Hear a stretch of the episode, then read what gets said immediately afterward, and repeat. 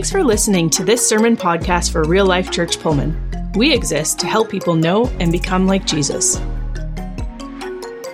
Good morning, everybody. Good morning, good morning.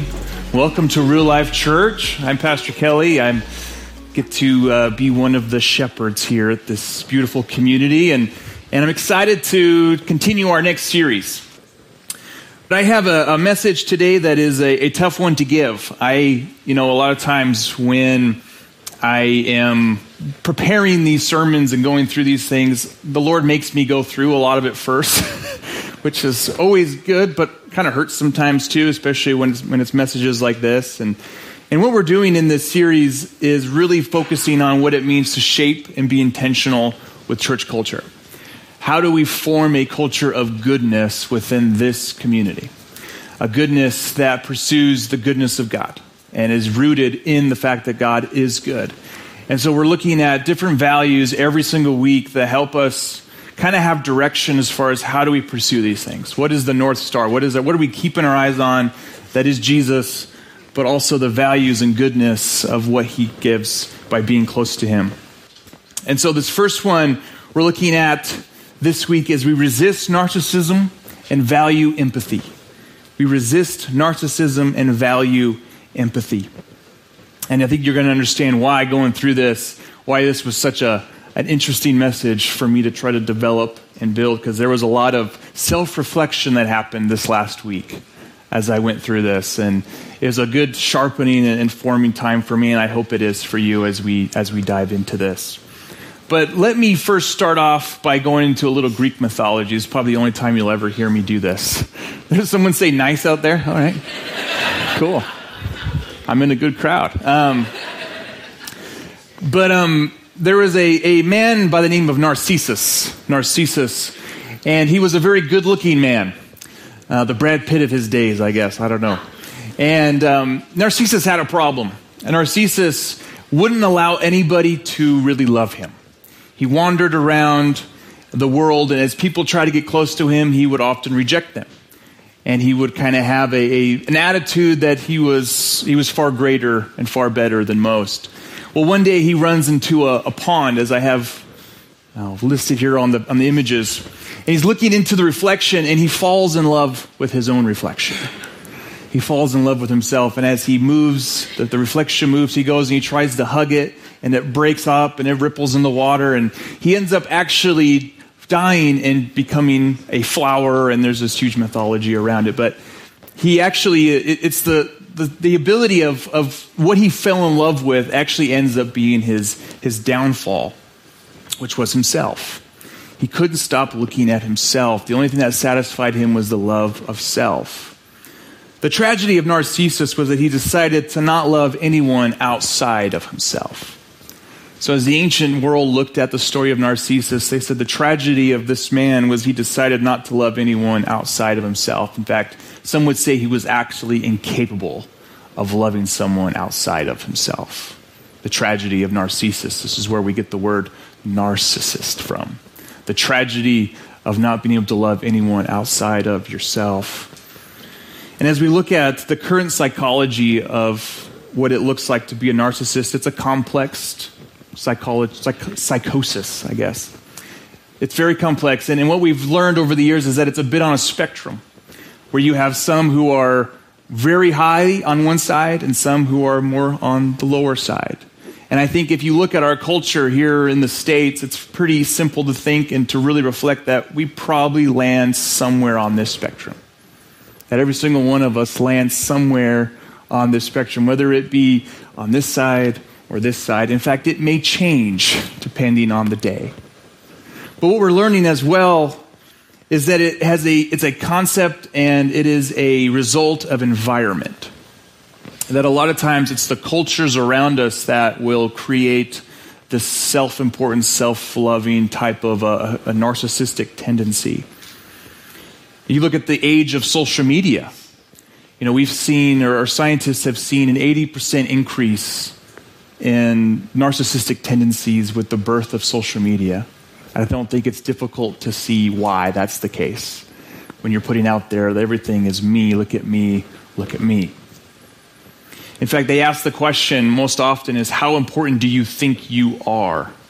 That's how they rate a lot of the spectrum here is how important do you think you are? With 80% people saying I'm very important. That number used to be 30% in the 60s. So you can see with the birth of social media a rapid change with how people view themselves. This means a lot of times it's a learned behavior, I think, is what most scientists are going through. You'll, you'll read different things, and trust me, I, I read a lot of stuff this week about it, which is very fun to read.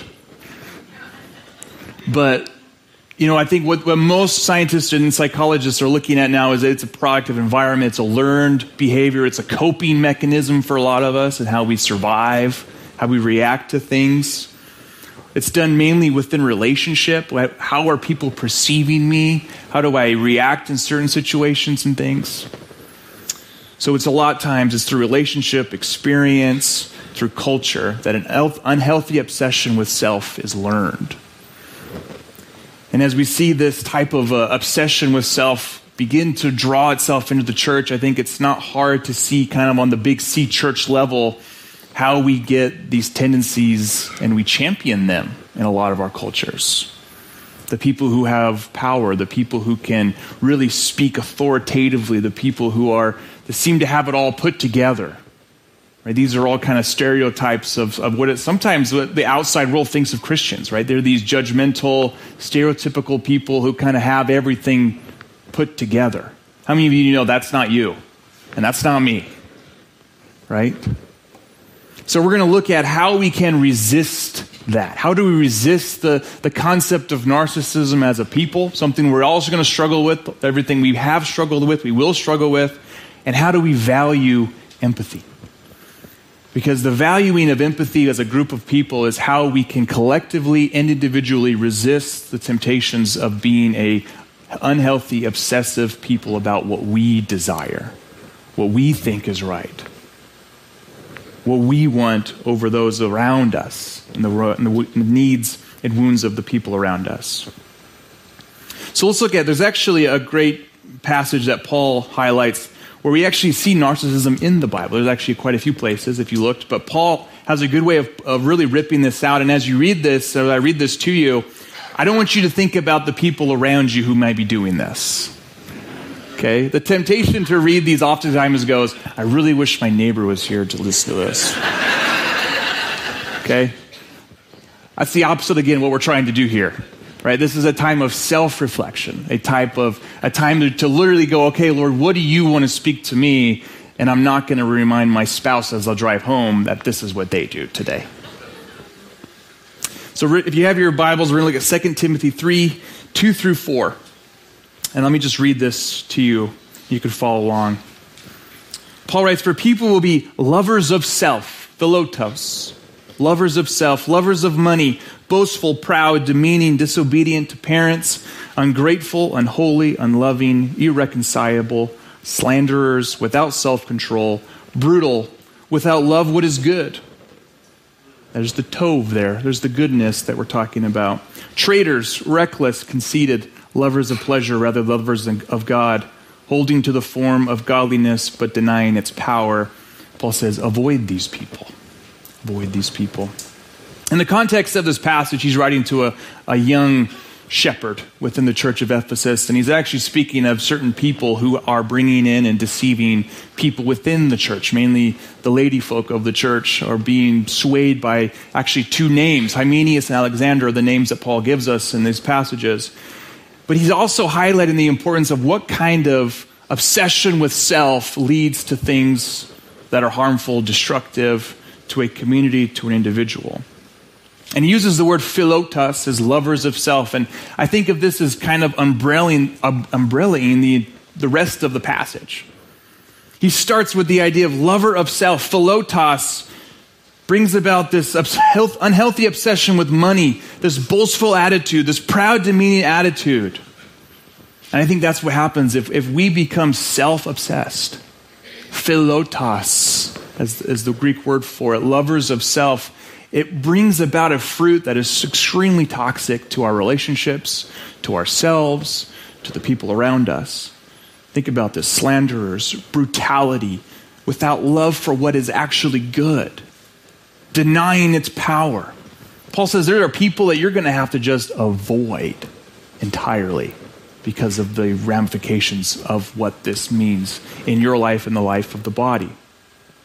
Which I think when I first read that, I was like, wait, Paul wants us to avoid people? I thought we were supposed to just love everybody. Right? Just go into everybody and say, hey, I don't care how you treat me. I'm supposed to go to you. But I, I, think there's, there's Paul is saying, hey, there's, there's people, especially young Timothy and the people of church, there's people you just cannot be around. And this is an important truth I think you really have to get a hold of. There are people who are going to be so full of philautos that it's unhealthy to even be around them. That there's influence there, that there's oppression there, that there's unhealthy and toxic, toxic, toxic traits, sorry, that are going to bring about destruction. It's the reason it's the first list in this, or first item in this list, because it sprouts so many toxic behaviors. And the biggest one to me was that there is no love for what is tov, there is no love for what is good in this type of behavior, in this type of attitude of philautos. This is the type of thing that we are trying to resist as a community, as individuals within a community. How do we resist the temptations to put ourselves above others? How to resist the temptations to put our desires, our wants, our needs before those who are around us. But then also, how do we have the discernment to go, I should not stay in this relationship? I should not stay because the influence and the things that they're desiring of me, I cannot achieve, and it's breaking me. And I'm not actually thriving within what the Lord wants for me.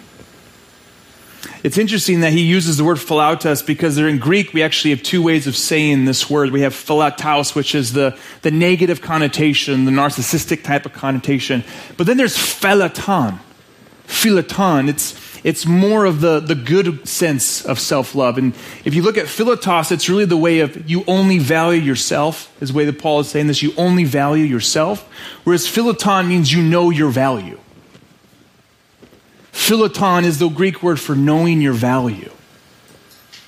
That's a healthy way of looking at self. Do you recognize and realize that you have value? That when the Lord looks at you, he says, Yes, you were worth dying for. That when he created you, he said, Yes, you were made in the image of God. You are my representatives in creation. That is a, a pretty high value in this world, is it not? to say that because you were made in the image of God, that you walk in the representative of God in this creation? That's how He formed it, it's how He wanted you to function. And so it's important to understand philautos versus philoton because so often what we do in our, especially I think in our, our society, is we, we do what's called splitting. Splitting, where we say either someone is all bad or they're all good. It's really black and white. So if you did this, you are all bad. If you did this, then you're all good right? What we realize is humanity is a lot more complex than that, isn't it? Humanity is much more complex than that. And so, what we're seeing here is this idea of know your self respect, know who you are and how God created you to be, know your value, but also know that you need to resist some things. That there are things that you're going to have to go to the Lord about and say, I am really struggling with philata. I am really struggling with putting myself before others. I am really struggling with, with not being domineering and oppressive to people in my life. Does that mean you do not have philoton? Absolutely not. You still have incredible value. You still were, were one of those people that Jesus went to the cross to die for. It's not this black and white thing, it's really a complex issue, but you need to be able to resist the self harm and self love of philautos, but also embrace the self love and self respect of philoton. Know your value, but do not only value yourself. If you love what is good, the idea of Tov, because you see the value God placed in you and others.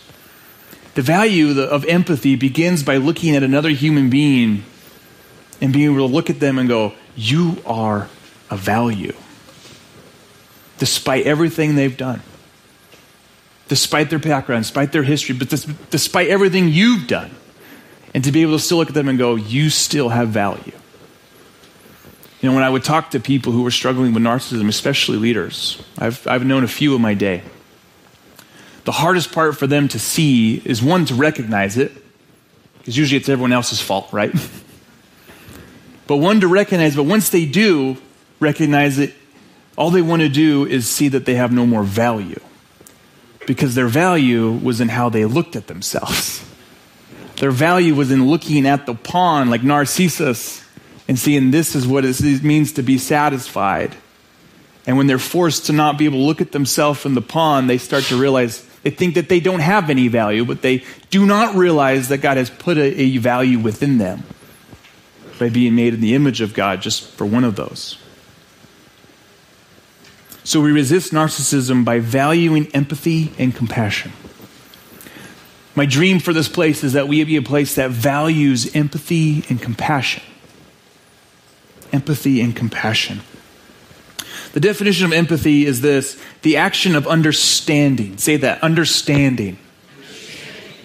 Being aware of, being sensitive to, and vicariously experiencing the feelings, thoughts, and experiences of others. You know what's crazy is, is I've heard pastors from pulpits actually preach that empathy is a sin. I have never, that, that is a weird concept to me. But I've heard it. It's out there, it's in the internets. Okay? So, which means probably a lot of people listen to that. But really, empathy is one of the most basic things and really encompassed who Jesus was the action of understanding somebody, being aware, being sensitive to, and experiencing what they're going through is the act of empathy. If narcissism is a lover of self, the opposite of that is a person who values that and seeks to understand and act on behalf of others. The value of understanding where somebody is and then acting on it, that's the compassion piece.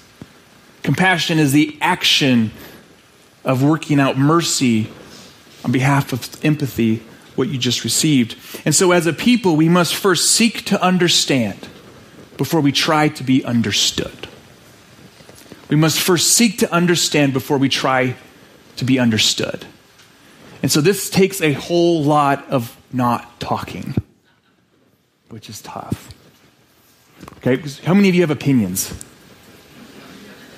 All of us have opinions. All of us have, hey, this is what we should do. This is what I think we should do. We, we, we all do that. I do that probably worse than anybody. And it, it's really hard to be able to sit there sometimes and just try to meet somebody where they are. Because my experience is most people aren't looking for advice. Most people are just looking for a safe place to speak just looking for somebody who will understand them. Somebody who will sit there and go, I know where you're at. I get it. I know where, what you're feeling. I've been there. They're looking for, for someone who will just confirm where they're at, to validate where they are at that place. We see value in meeting people where they are.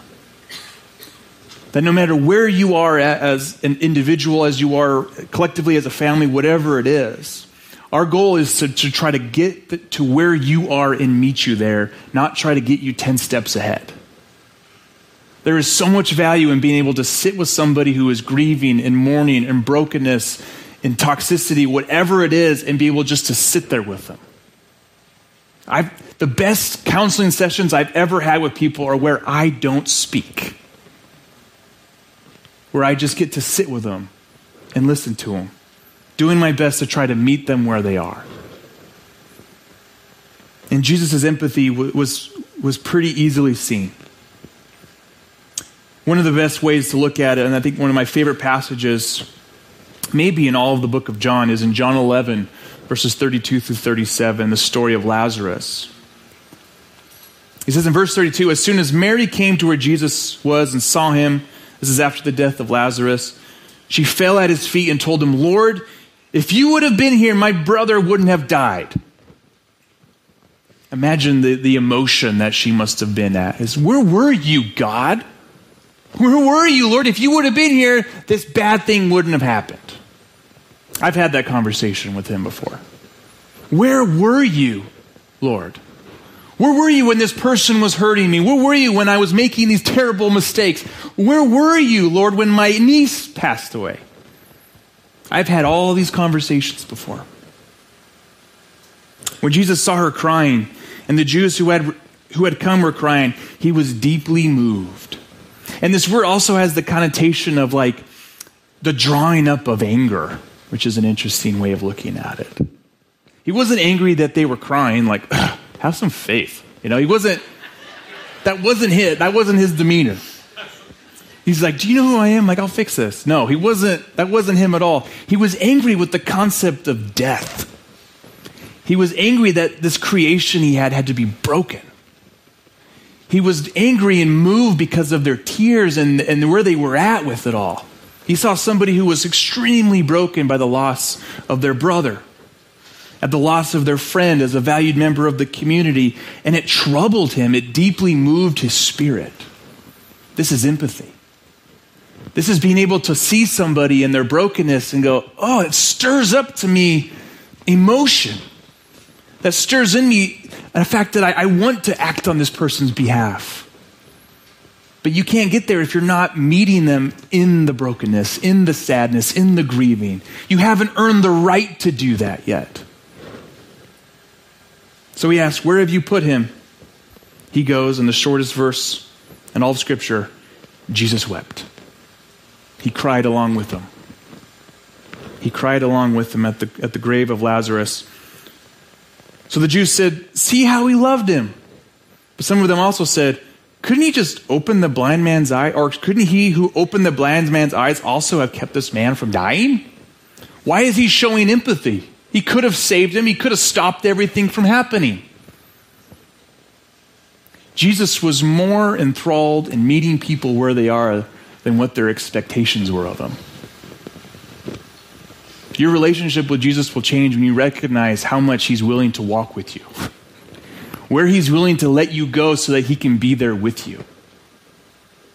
I mean, I've been in some dark holes in my life. And the fact that he was like, I'm going to allow this to happen so that I can meet you there so that you will actually get closer to me is phenomenal. The fact that he will do that, that he will say, I'm going to let this happen so that I can get close to you. Because every single time I've gone through a hard time, every moment, every time I've had to have a hard conversation, every time I've faced rejection, whatever it is, I have walked out of those times closer to the Lord than I was going into them. The Lord knew that He was going to raise Lazarus, He had the solution. He wasn't worried about that. What's highlighted here is His leading. It, what's highlighted here is that he's sitting, sitting with these people in empathy, which is going to lead him to compassion and the raising of Lazarus. The raising of Lazarus was a compassionate move. Lazarus probably got the wrong end of the straw on that, to be honest with you. He was probably in his golden mansion going, hey, let's do this. All of a sudden, he's back on earth. he had compassion for those who he showed empathy to. He cried with them. He understood their pain experience. It, it, drove him to anger, even the fact that they had to experience this, that his creation was so broken that death was to be experienced. He emphasized with its effects. He emphasized with the fact that he knew very one day he was going to conquer death, yet he still empathized with the effects of it. It was empathy that was met with compassion. And that's our model. That's who we are to represent in this world, are people who meet people where they are, empathize with them, meet them emotionally, understand them, validate them, recognize, acknowledge the truth of where they're at and then be able to meet them with compassion, whatever that looks like. Now, there is some, let me go through, I guess, empathic listening, because there are also some warning signs I need to make sure we have balance with empathy. But let's, let's talk about empathic listening a little bit and how do we actually listen with empathy. Because I think, like I said before, we really have to earn the right to minister to someone. I, I really believe that. Like me coming in here and saying, I'm your pastor, now I have to listen to you is, is not very good. like I have to earn the right to minister to you. Like there are times when I won't speak to somebody here in, in this church because I haven't felt like I have the right to really speak into their life yet. I haven't really listened to them enough to be able to meet them where they are. So I'll just let them talk. It's okay to not have to bring correction to every single person in your life. It's okay not to have an answer for every person who is struggling in your life. Sometimes it's okay to just sit and listen and go, I don't know if I have the right to minister this person yet. I haven't built relationship enough with this person yet. I haven't really been able to meet with them with empathy yet. Too often we try to minister to them based off of position or our age or what we've been through before and those types of things, and we just completely overlook the importance of empathy. As Christians, again, we have a common stereotype of being judgmental, overcritical.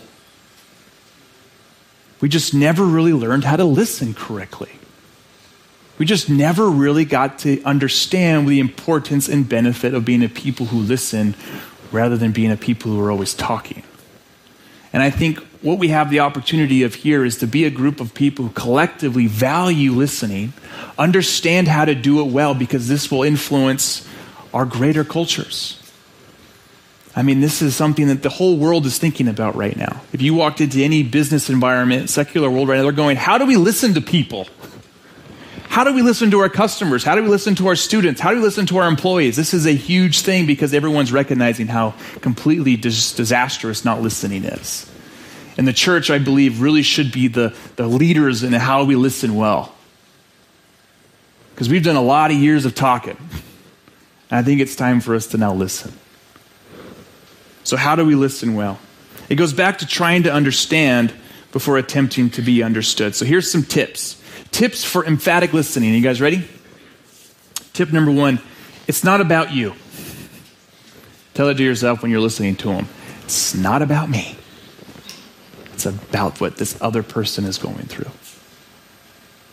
Okay, it's not about you. You were there to meet them where they're at, not for you to try to get them where you are.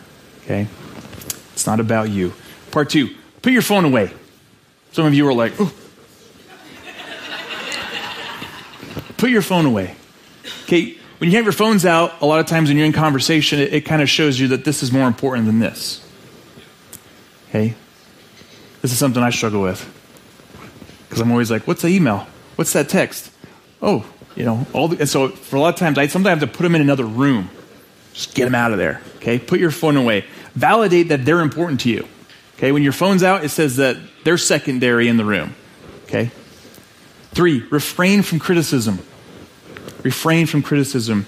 Respect their authenticity and their vulnerability. Because you're going to hear some weird stuff when you do this. And it's important not to make sure your facial features are not like, huh. Okay? That, that says a whole different thing. All right? Refrain from criticism. Make eye contact. Nod your head. Ah, that must have been really hard. Man, I can't even imagine what that would be like. Right? What you're doing is, is you're refraining from criticism, allowing them to share with authenticity and vulnerability where they're at. Again, this is half the battle, is just letting them do this. Next one is ask open ended questions. Ask open ended questions. Tell, how did that make you feel? Tell, tell me more about that. Are good ways to kind of introduce that. Tell me more about your situation. You know, allow them to continue on conversing. This says that you care, that you want to learn more, that you care about what they're having to say. Now, okay, let me tell you 10 things to fix this. All right, first off, that doesn't work. Next one stop giving unsolicited advice. Stop giving unsolicited advice. Sometimes the greatest healing is just being there for someone.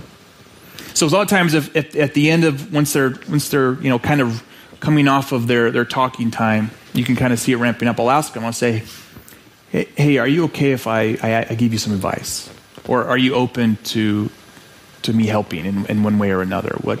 so it's a lot of times. Sometimes you just just ask permission to be able to speak into someone's life. Like when I came out, uh, when I first got here, a lot of times I had to tell people, hey, you have permission to speak hard things into my life. Like if you see me doing something, I want you to, to call me out on it. I want you to not let it just go by, pretending somebody else will say something. Like sometimes you have to just be very clear about what your expectations are. Okay? So if you're talking to somebody, say, hey, like, am I okay to give you this advice? Because some people will say, I just want to talk, or I just needed to talk to you, or I just needed to, to share this one story. And you're like, great. I'm, and that was more helpful than any advice you could get. So, so stop giving unsolicited advice. And the last one, don't fill up the silence. Don't fill up the silence because oftentimes the Spirit is working in the silence. I've sat in rooms and haven't spoken for a minute just watching the Lord work on somebody.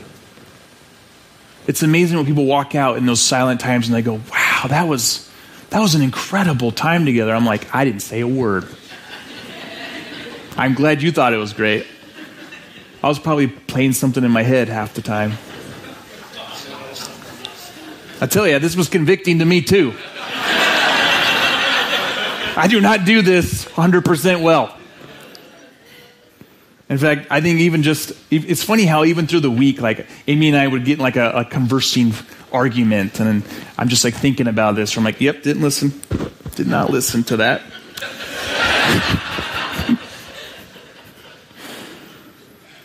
So again, this is, uh, as I said last week, we're, we're here to get it right, but we're not always going to be right. Okay, this is this is direction we're headed, but we're not always going to get this right on the nail.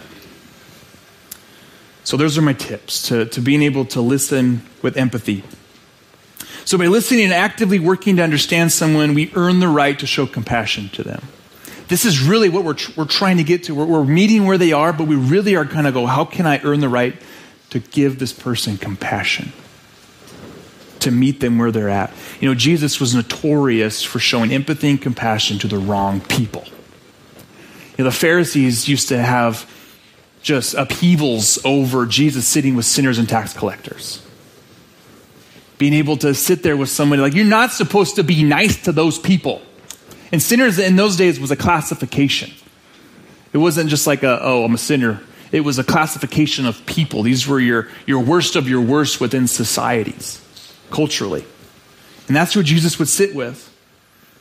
And those were the people who were transformed by him, were the people who sat with Jesus where he showed them compassion, where he met them where they were, despite their rejection from society. He met them where they were so that he could meet them and then show compassion to them.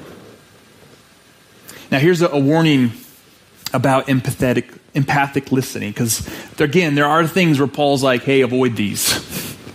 avoid these people. We need balance here because I, I'm a bit of an empath just generally. And so I also have to understand there's a balance there because I will get chewed up and spit out sometimes if I'm not careful. There's a reason why 2 Timothy 3 4, Paul says to, to, to avoid these philautos. One, it's okay to recognize that relationships that you're in are harmful and unhealthy. It's okay. Some people have left churches because it's un, they recognize the unhealthiness and harmfulness of the, of, the, of the church. That is okay. That's why good culture should try to be shaped and formed so we do not do those types of things. And I always think of the of an oxygen mask. Amy, Amy taught me this. She says, anytime you're, you're working with somebody, this is like a financial thing or emotional thing or spiritual thing, make sure that your oxygen mask is on first. Make sure that you can breathe before you're going to start pouring out into someone else's life. It's like at the, uh, when you get onto an airplane and they say, hey, make sure your mask is on before the person next to your's mask is on, because if you pass out and faint, you're not going to be any help to this person. And it's the same thing we think about empathic listening. You have to make sure that your emotional health is in a good place, your spiritual health is in a good place before you ever try to pour into somebody else. Because you will become, especially when you're dealing with people who are really strong on the narcissistic spectrum, that they will eat you up and spit you out. I have been eaten up and spit out before. Right? So we have to have balance here. There has to be a, an under, understanding and discernment of realizing that I'm being influenced more towards philautos than I am philauton. That when you're in relationships and your value is being completely destroyed, you're realizing I am, should not be in this relationship. Make sure you have balance and that you are promoting healing rather than getting sick in the process. Okay, because again, empathic listening, you can really get sick by allowing those things to wear on you, and it really does bring about some unhealth. So have balance there and have someone you can talk to. I have people that I talk to. I have people that I can go to and say, Boy, I had a week. Let me just share with you my week. Okay? Find people to talk to if you don't. All right, I'm going to end with this. So, overall, empathic listening is about loving someone by showing them empathy so we can meet them with compassion. So we can meet them with compassion. Now, one thing I do want to point out before I completely end, though, is when we show empathy and we're listening, it doesn't mean we're affirming everything they say. I think sometimes we get a little confused by empathy and affirmation. Okay, so I can I can show you empathy and I can meet you where you are by completely disagreeing with everything you're saying. I can validate you without agreeing with everything that you're saying. Because empathy does not mean affirmation. Empathy means I'm meeting somebody where they are and I'm listening to them and acknowledging that that's where they are.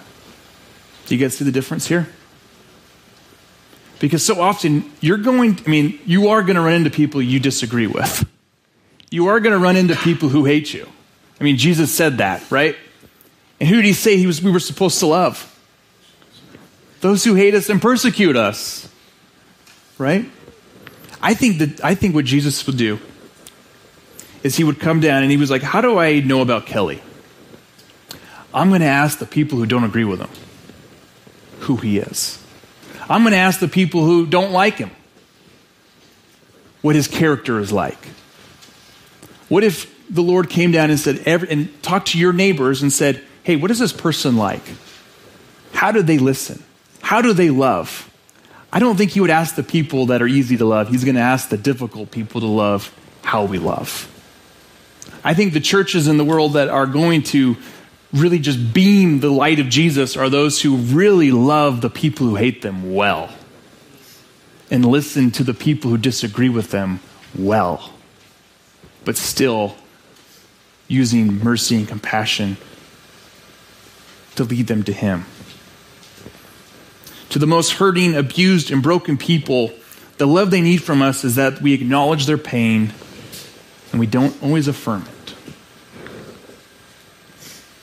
So, one thing I want you to do this week as kind of a, a take home exercise, and I think small groups are going to be touching on this as well.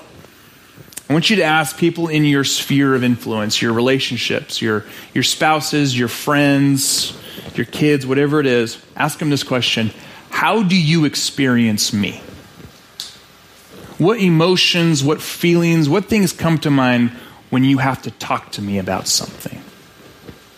Because I've had people in my life who I just feel like if I got into a room with that person, I would be a nervous wreck.